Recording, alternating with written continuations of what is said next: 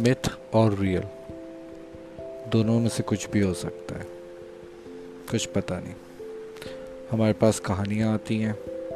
हम उन्हें पढ़ते हैं और आपको बेस्ट डिस्क्रिप्शन देने की कोशिश करते हैं।